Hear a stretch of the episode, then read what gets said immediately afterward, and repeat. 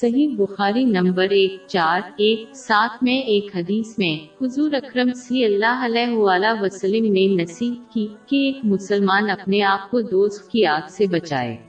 یہاں تک کہ صدقہ میں آدھا کجور دے کر یہ حدیث مقدار سے زیادہ معیار کی اہمیت کی نشاندہی کرتی ہے۔ شیطان مسلمانوں کو یہ یقین دلانے سے نیک مال انجام دینے سے روکتا ہے کہ عمل بہت چھوٹا ہے۔ اور اس وجہ سے اللہ کے لیے اہم نہیں ہے۔ ایک مسلمان کے لیے یہ ضروری ہے کہ وہ اس جال میں نہ پڑے اور بجائے چھوٹے یا چھوٹے تمام نیک مال انجام دینے کی کوشش کریں۔ اللہ بلا شبہ ایک نیک عمل کے معیار کو دیکھتا ہے۔ اس خوبی کا ایک پہلو کسی کی نیت ہے۔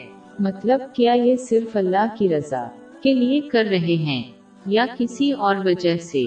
جیسے دکھاوا۔ ایک مسلمان کو سب سے پہلے اپنے عمل کے معیار کو درست کرنے پر توجہ دینی چاہیے۔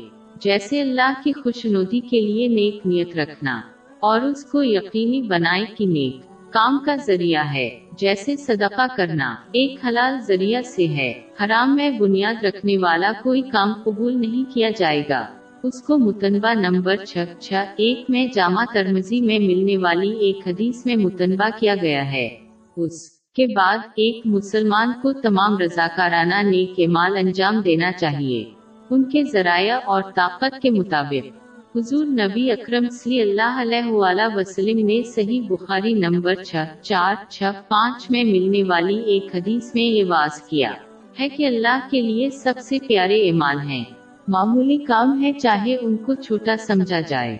اس کے علاوہ باقاعدگی سے اچھے کام انجام دینا۔ بہتر ہے کہ کسی مسلمان کو بہتر بنایا جائے۔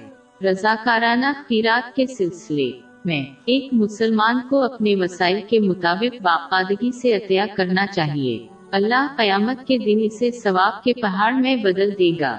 اس کا ودہ جمی اترمزی نمبر چھ چھ دو میں ملنے والی ایک حدیث میں کیا گیا ہے۔ نتیجہ افز کرنے کے لیے ایک مسلمان کو زیادہ سے زیادہ معیار پر دھیان دینا چاہیے۔ اور ان کے وسائل کے مطابق باقاعدگی سے اعمال انجام دیں